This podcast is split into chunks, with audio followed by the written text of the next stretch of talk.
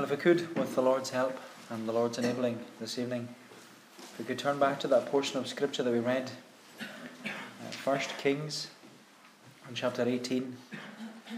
First Kings, chapter 18, and we're going to look at uh, the whole passage that we read. But if we just take as our text the words of verse 21. First Kings, chapter 18, and verse 21. And Elijah came near to all the people and said, How long will you go on limping between two different opinions? If the Lord is God, follow him. But if Baal, then follow him. And the people did not answer him a word. How long will you go on limping or halting between two opinions? Uh, this passage in 1 Kings is probably one of the most well known passages in the Bible because it presents to us that great occasion where there was a spiritual showdown on the top of Mount Carmel. And it was between the Lord, the Creator, and the covenant God of his people, and there was Baal. Baal, who was said to be the God of fertility and faithfulness or fruitfulness. It was a spiritual showdown. And the contest was very, very simple. The God who answers by fire, he is God. But you know, this question which Elijah poses to the people of Israel how long will you go on limping, limping between two different opinions? This question, it's often posed to the unconverted, where they're asked, and rightly so, they're asked to make a decision between following the Lord or clinging to their idols. In fact, at the age of 19, this was the first text that I ever preached. How long will you go on limping or halting uh, between two different opinions? And I applied it to the unconverted sitting in the church as I would do today.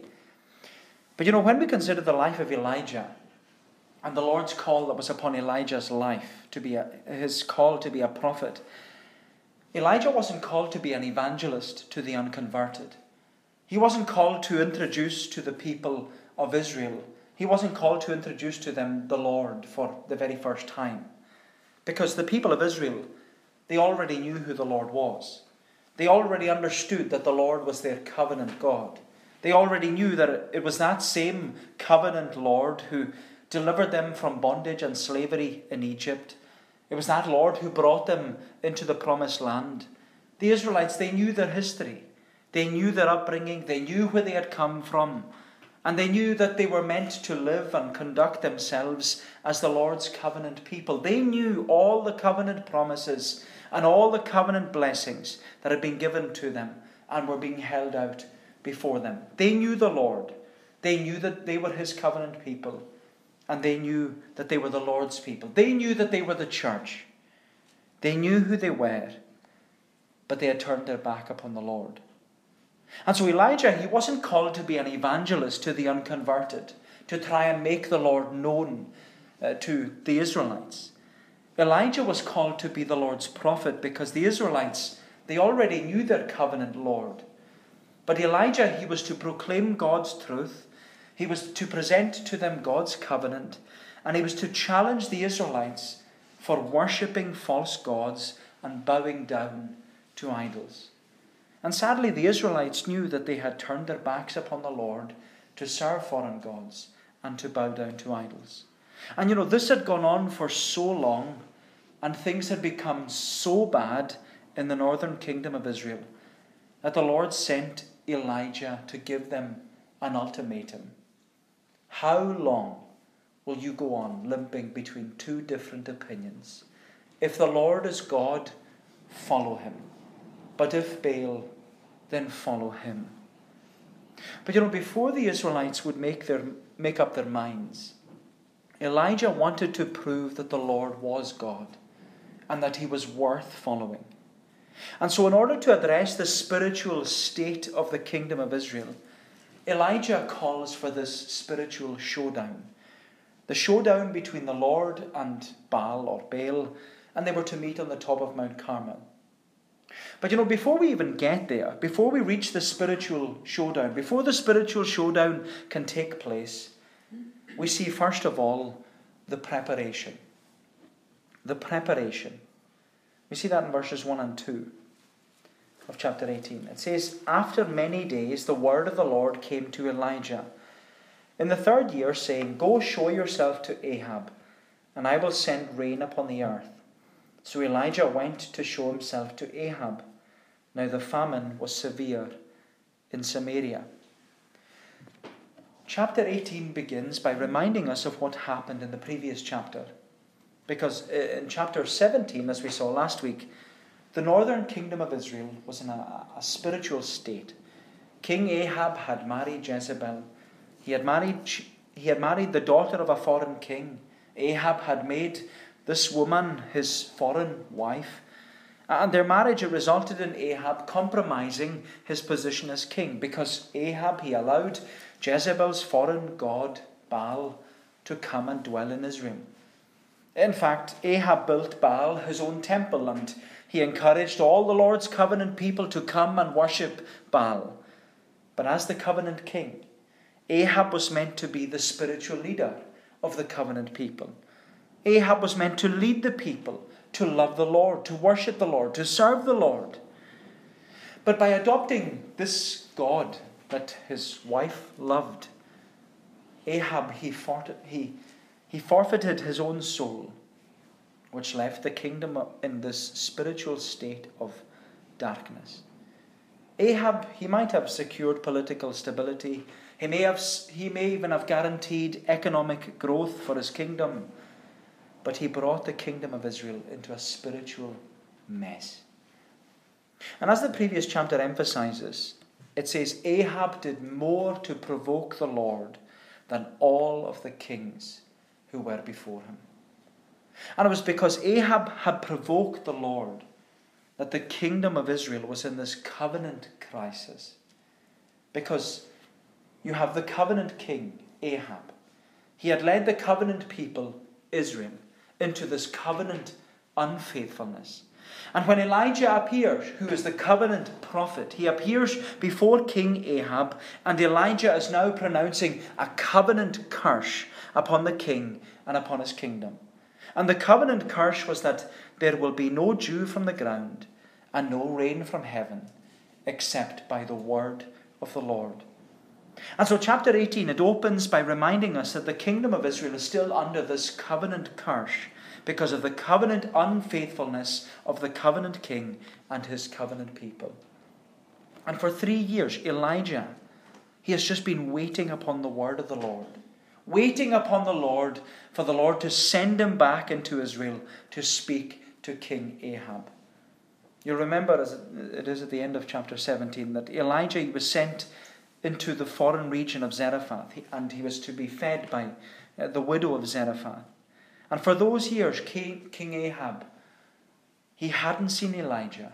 He had been searching for him, looking everywhere for Elijah.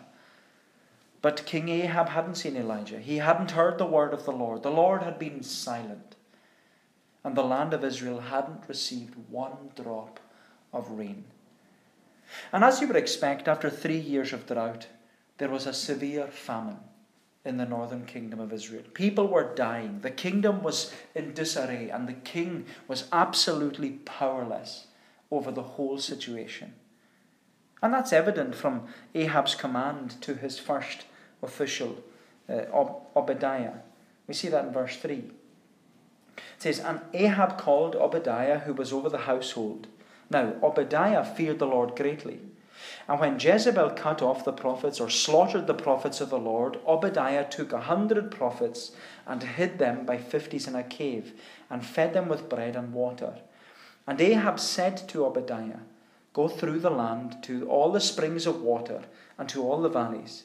Perhaps we may find grass and save the horses and mules alive and not lose some of the animals. And you notice the contrast between Ahab and Obadiah. The passage is actually highlighting the contrast between King Ahab, who sought to save horses and mules over his people, and then you have Obadiah, he sought to save the Lord's prophets. And, you know, and Obadiah, he wanted to save the Lord's prophets because he feared the Lord. He feared the Lord, the covenant God. Because when Queen Jezebel was on her slaughtering spree of all of the Lord's prophets, Obadiah he hid a hundred of the Lord's prophets in caves and fed them. And you know, we have to marvel at Obadiah's faith. Because here's a man. We don't know that much about him. In fact, very little is said about this man, apart from the, the fact that he feared the Lord from his youth.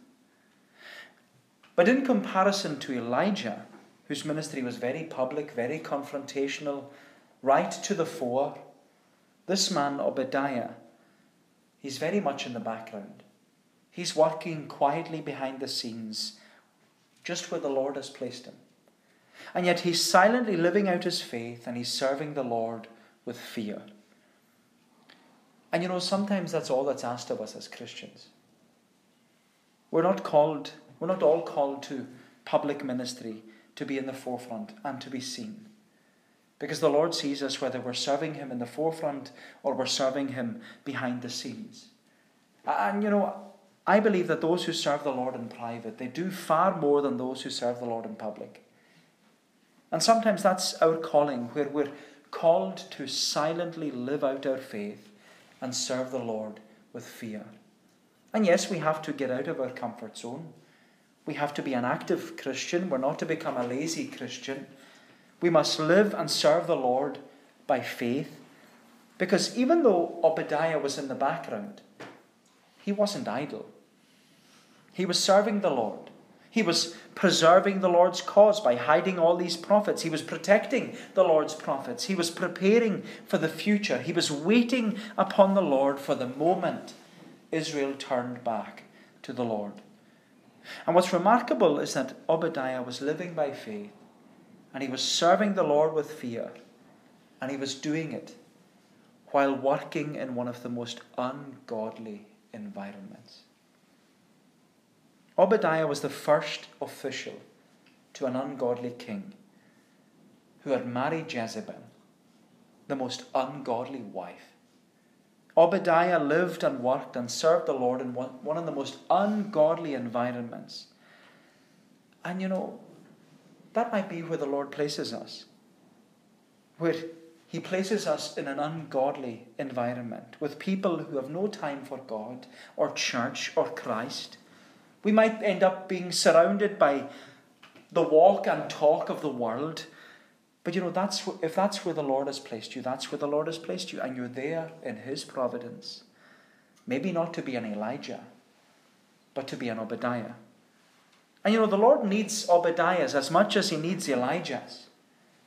Because the Lord needs men and women to silently live out their faith and serve the Lord with fear just where He has placed them. And we need to, you know, we need to pray for those whom the Lord has placed in these ungodly environments. We need to pray for Christians in government. We need to pray for Christians in our local council. We need to pray for Christians in our schools.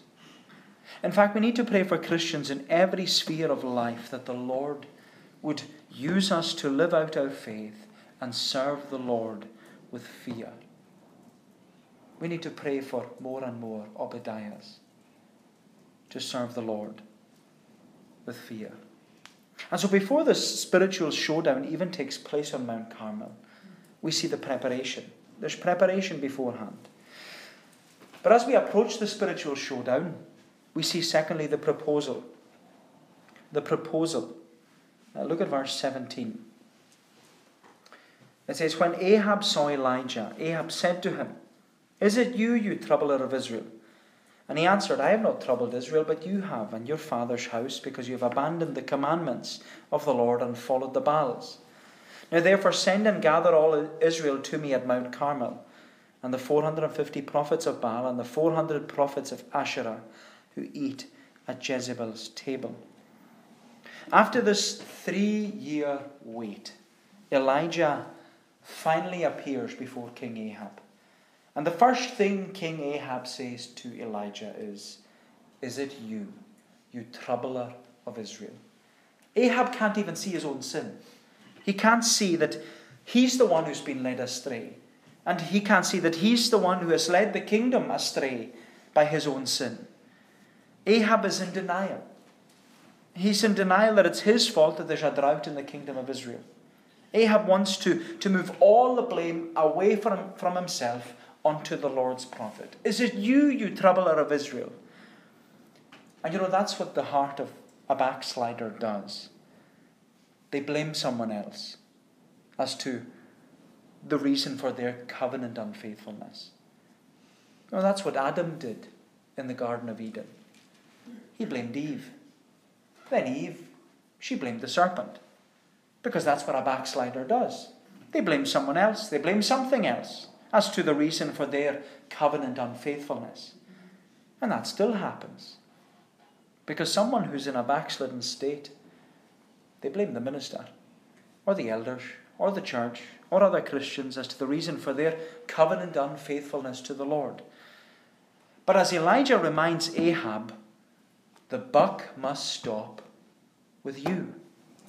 He says in verse 18, he says, I have not troubled Israel, but you have, and your father's house, because you have abandoned the commandments of the Lord and followed the Baals. Elijah reminds Ahab that the reason there's a drought and famine in the kingdom at all is because there's a covenant crisis. The covenant king has led the Lord's covenant people into covenant unfaithfulness, and it has resulted in covenant curses being poured out upon them. But you know, the greatest irony about all this is that Baal was the god of fertility and fruitfulness. You worship Baal if you wanted to have a child, or you worshipped Baal if you wanted to have a good crop that coming year. Baal promised to provide growth and blessing on your family and upon your land. Baal promised to provide good weather and good growth and good harvest. Baal was the God who said he could bring storms and fire and lightning and rain. He could provide grain and oil and wine. He could revive the dead, heal the sick, grant blessing to anyone who called upon his name. But you know, the kingdom of Israel had seen none of that over the past three years. Despite building all these temples and altars to Baal and continually worshipping him day in, day out, there was no sign that Baal was actually listening. And if he was listening, it seems that Baal had a real case of impotence. But you know, if the Lord had simply given rain and poured rain upon the kingdom of Israel, the king and his wicked queen Jezebel would have very quickly said that Baal had recovered from his uh, episode of impotence. So before it's safe for the Lord to send rain, Baal has to be completely discredited. And it has to be done clearly, publicly, and decisively. Because when Baal is exposed, the covenant people, they will no longer look to him for their help and hope. And so Elijah makes his proposal to King Ahab. Verse 19 Now therefore send and gather all, all Israel to me at Mount Carmel, and the 400 prophets of Baal, and the 400 prophets of Asherah, who eat at Jezebel's table. Elijah wanted everyone to be there. He wanted the 400, 450 prophets of Baal to be there. He wanted the 400 prophets of Asherah to be there. And he wanted everyone in the kingdom of Israel to gather on Mount Carmel to see this spiritual showdown. Elijah wanted everyone to be there to make them see how useless and how impotent Baal really is, and also to make them see how powerful and how glorious the Lord is. And so King Ahab he accepts Elijah's proposal, and then we're told in verse 20. It says, So Ahab sent to all the people of Israel and gathered the prophets together at Mount Carmel. And Elijah came near to all the people and said, How long will you go limping between two different opinions? If the Lord is God, follow him. But if Baal, then follow him. And the people did not answer him a word. The location of this spiritual showdown is worth noting because Mount Carmel was located on this, you could say it's a peninsula in the northwest coast of Israel and it was a mountain right on the coast of the Mediterranean Sea. And this peninsula and mountain, it was known to many as holy head. But it was regarded as holy head not because it was a key place where the Lord was worshipped. It was the opposite, in fact. Holy Head or Mount Carmel was one of the main locations where Baal was worshipped. Because worship, it often took place on the top of mountains or, or the high places, where the shrines and the temples, they were all built on the high places uh, to offer worship to their God. And so Elijah, he purposely chose Mount Carmel for this spiritual showdown because you could say, well, that was Baal's home turf. And if Baal was going to make an appearance at all, he would do it because there was this home ground advantage. But before the spiritual showdown takes place, Elijah takes his opportunity to question the Lord's people. And remember that this wasn't said to the unconverted. This wasn't said to people who didn't know the Lord. No, the Israelites knew the Lord as their Saviour. And they knew that they had turned their back upon the Lord to serve foreign gods and bow down to idols. They knew the Lord. They knew that they were the Lord's covenant people. They knew that they were the church. Which, which is why Elijah asks in verse 21 How long will you go on limping between two different opinions? Now, the issue with the backslidden condition of the Israelites was that they had not completely turned their back upon the Lord. Because despite all the altars and temples that they had built to Baal, they still continued to worship the Lord and go through all the motions, where they attended all the services and they offered all the, the right sacrifices and they said the right prayers and they did the right rituals. But the truth was their heart was far from the Lord. And they even mixed their worship of the Lord with the worship of Baal, where they would worship the Lord and then they would go later on, they would leave the temple of the Lord and go to Baal's temple and worship Baal there. And sometimes they would do both, even at the same time. And it all showed that their loyalty to the Lord was divided. Their devotion to the Lord was divided. Their allegiance to the Lord was divided. They had what we would say they would they had a foot in both camps. They had a foot in both camps. And that's why Elijah asks, how long will you go on limping between two different opinions? Elijah looks at the Lord's covenant people and he says to them, You're limping. You're halting. You're jumping back and forth over the divide between worshipping the Lord and worshipping Baal. And you have this limp. You're limping and halting because you're not standing firm. You're not standing firm. And Elijah says to them, You need to stand firm. You need to make your decision. You need to nail your colours to the mast. If the Lord is God, he says, then follow him. If he's Baal, then follow him. Literally, Elijah is saying, If the Lord is your God, then go after him. Go after him, pursue him, love him, follow him, look to him. But if it's Baal, if Baal is your God, then go after him, love him, follow him, pursue him. Because Elijah is saying to them, You can't go on like this. You can't limp between two different opinions all your life. You have to stand firm. And this proposal that Elijah puts to the people is that he says, he's saying to them, Your choice will have consequences. Your decision will lead to discipleship. If the Lord is God, follow him. Follow him. And you know, is that not what Jesus says to us? Whosoever will come after me, let him deny himself, take up his cross, and follow me. Which means that it must be wholehearted commitment to the Lord. Dale Ralph Davis puts it very bluntly in his commentary. He says Elijah's statement should make us realize that God does not permit the nonsense of having Jesus as your Savior, but not as your Lord. I'll read that again. Elijah's statement should make us realize that God does not permit the nonsense of having Jesus as your Savior, but not as your Lord. He doesn't give you that option. And so, if Jesus is your Savior, then He must be your Lord. And as your Lord, He must be Lord over every area of your life. He's your Saviour and Lord when you come to church on Sunday. He's the Lord of your whole Sabbath. He's the Lord of the Lord's day. And He's the Lord of every day of your life.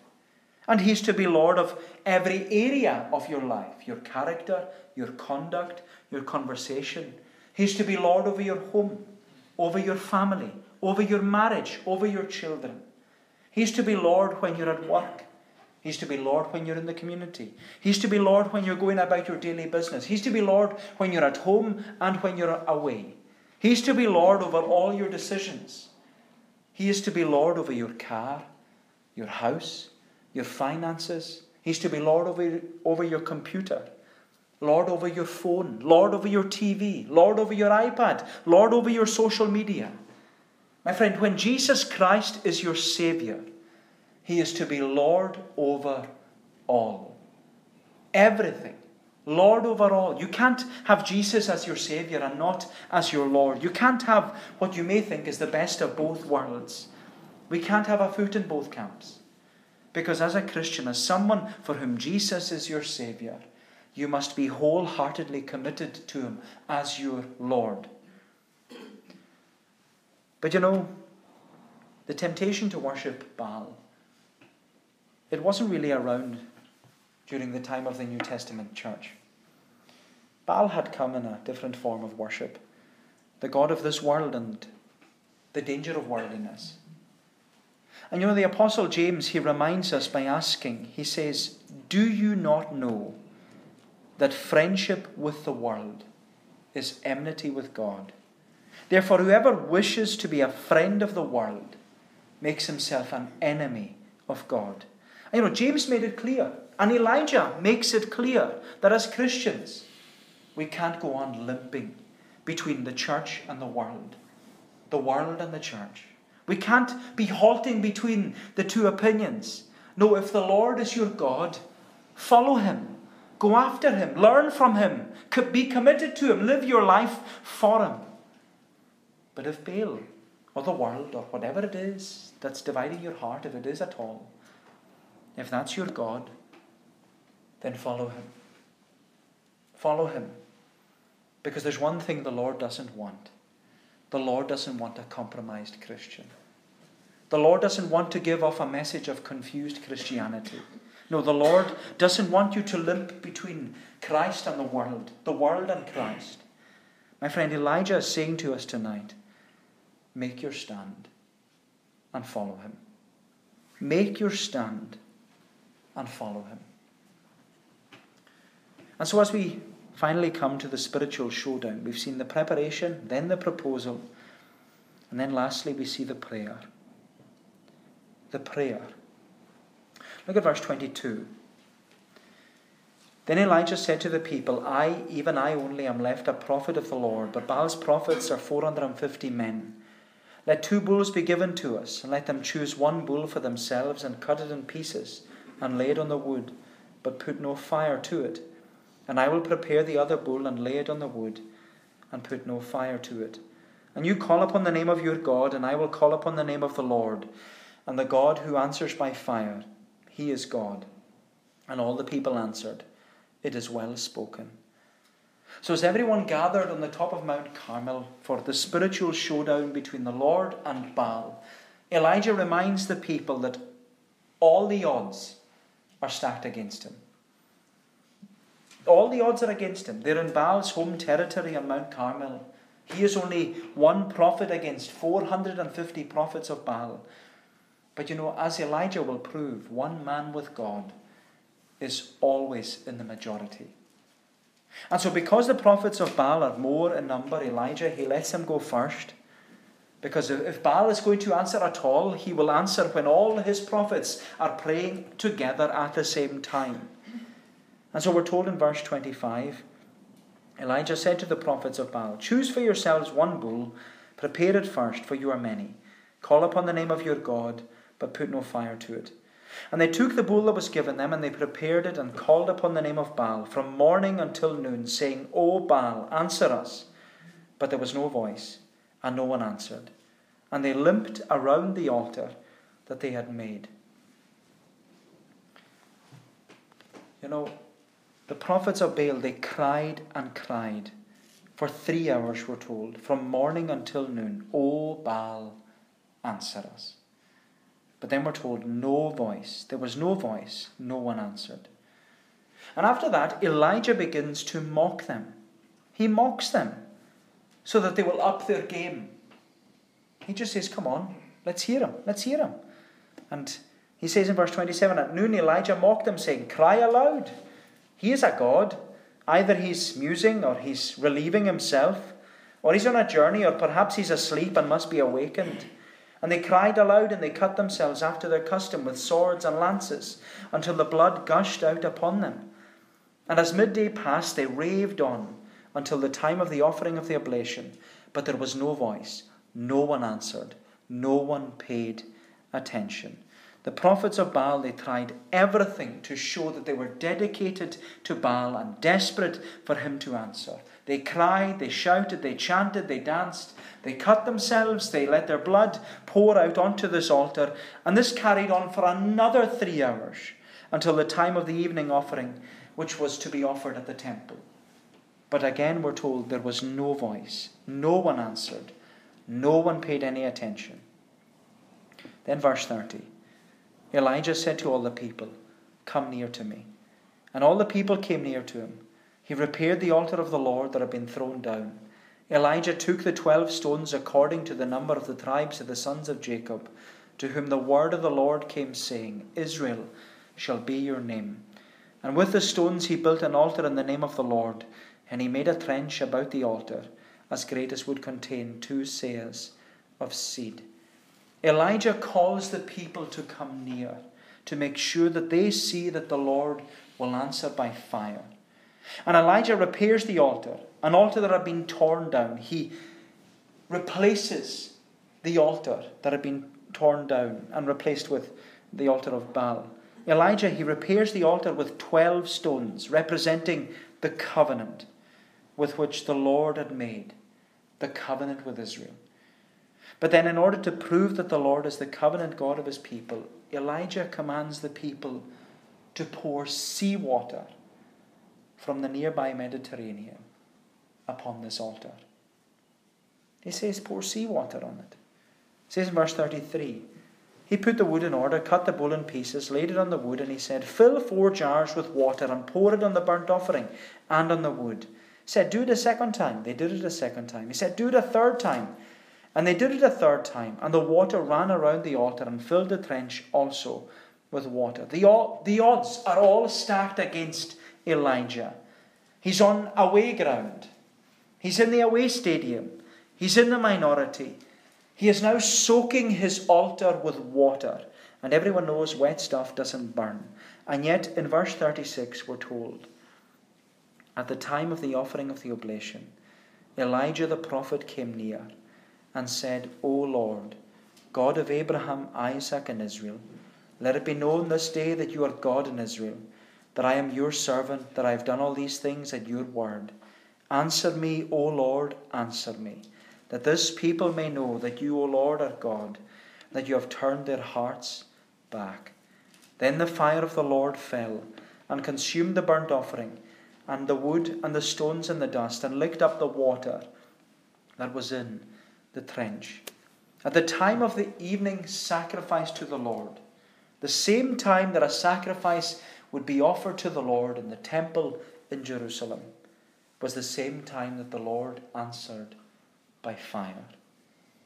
And what we must notice about the prayer of Elijah, apart from the fact that it was, based, it was based upon God's covenant promises to his people, Elijah's prayer was short and sincere. Elijah's prayer was short and sincere. The prayer from the prophets of Baal was to a dead God, but they were long and loud. They were long and loud. Elijah's prayer, short and sincere. And as the New Testament reminds us, Elijah is a man just like us. Therefore, our prayers are not to be long and loud, but to be short and sincere. Whether we're praying in public or in private, our prayers ought to be like Elijah's, based upon the covenant, but short and sincere. Our prayers ought to be like Elijah's, based upon the covenant, but short and sincere. It was Professor Donald MacLeod who used to remind us in college when we were, uh, what did we call it then? Uh, practical theology, that's what it was called. He used to talk about public prayer. And he said that when you pray publicly, for the first five minutes, everyone is praying with you.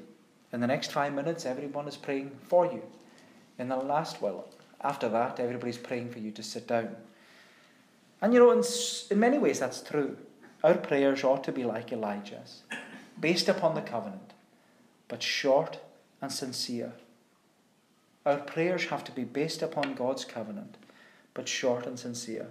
But you know, how does the passage on, on the spiritual showdown, how does it conclude? It concludes in verses 39 and 40. When all the people saw it, they fell on their faces and said, The Lord, He is God. The Lord, He is God. And Elijah said to them, Seize the prophets of Baal, let not one of them escape. And they seized them, and Elijah brought them down to the brook Kishon and slaughtered them there. This spiritual showdown, it concludes with the people confessing and the prophets being crushed. The Lord's people, they repent. They confess that the Lord alone is their covenant God. And in order to try and prevent them from turning back to Baal, Elijah has these 450 prophets of Baal slaughtered. You know, we might think that that's extreme. But Elijah was only acting according to the covenant, the covenant law in Deuteronomy 13, which says that if a false prophet leads the Lord's people away from the Lord, that prophet shall be put to death because he has taught rebellion against the Lord. My friend, the Lord, your covenant God, is a jealous God. And this is what this chapter is teaching us. Our God is a jealous God, and he will not share his glory with anyone else. And having considered the spiritual showdown on Mount Carmel, we're just left with Elijah's question How long will you go on limping between two different opinions? If the Lord is your God, follow him. But if Baal is your God, or the world, or whatever it is, then follow him. How long will you go on limping between two different opinions? May the Lord bless these thoughts to us. Let us pray. O Lord, our gracious God, we give thanks to Thee for Thy word, that Thy word always seeks to challenge us and to remind us that our allegiance must be to Jesus Christ and to Jesus Christ alone, that He is our King, and that we shall serve no other, that we shall love no other, that we shall follow no other. Help us, Lord, we pray, to, to realize that He is our King and Head, and we pray, Lord, that whatever may be hindering us or whatever may be causing us to limp, that we would put it away, that we might stand firm stand firm in the power of his might, and to keep looking to Jesus, the author and the finisher of our faith. Lord, forgive us, we pray, for our worldliness. Forgive us, Lord, for the times where we are often fainting and failing because we're looking at ourselves or the world. But Lord, help us, we pray, to renew our focus and to turn anew to this Jesus, who is always doing in us and for us beyond our asking and beyond our thinking. O Lord, keep us then, we pray, and go before us. Do us good for Jesus' sake. Amen.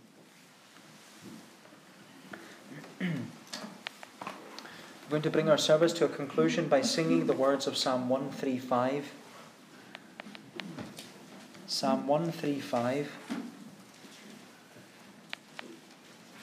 We're singing from verse, it's on page 426. We're singing from verse 15 down to the end of the psalm.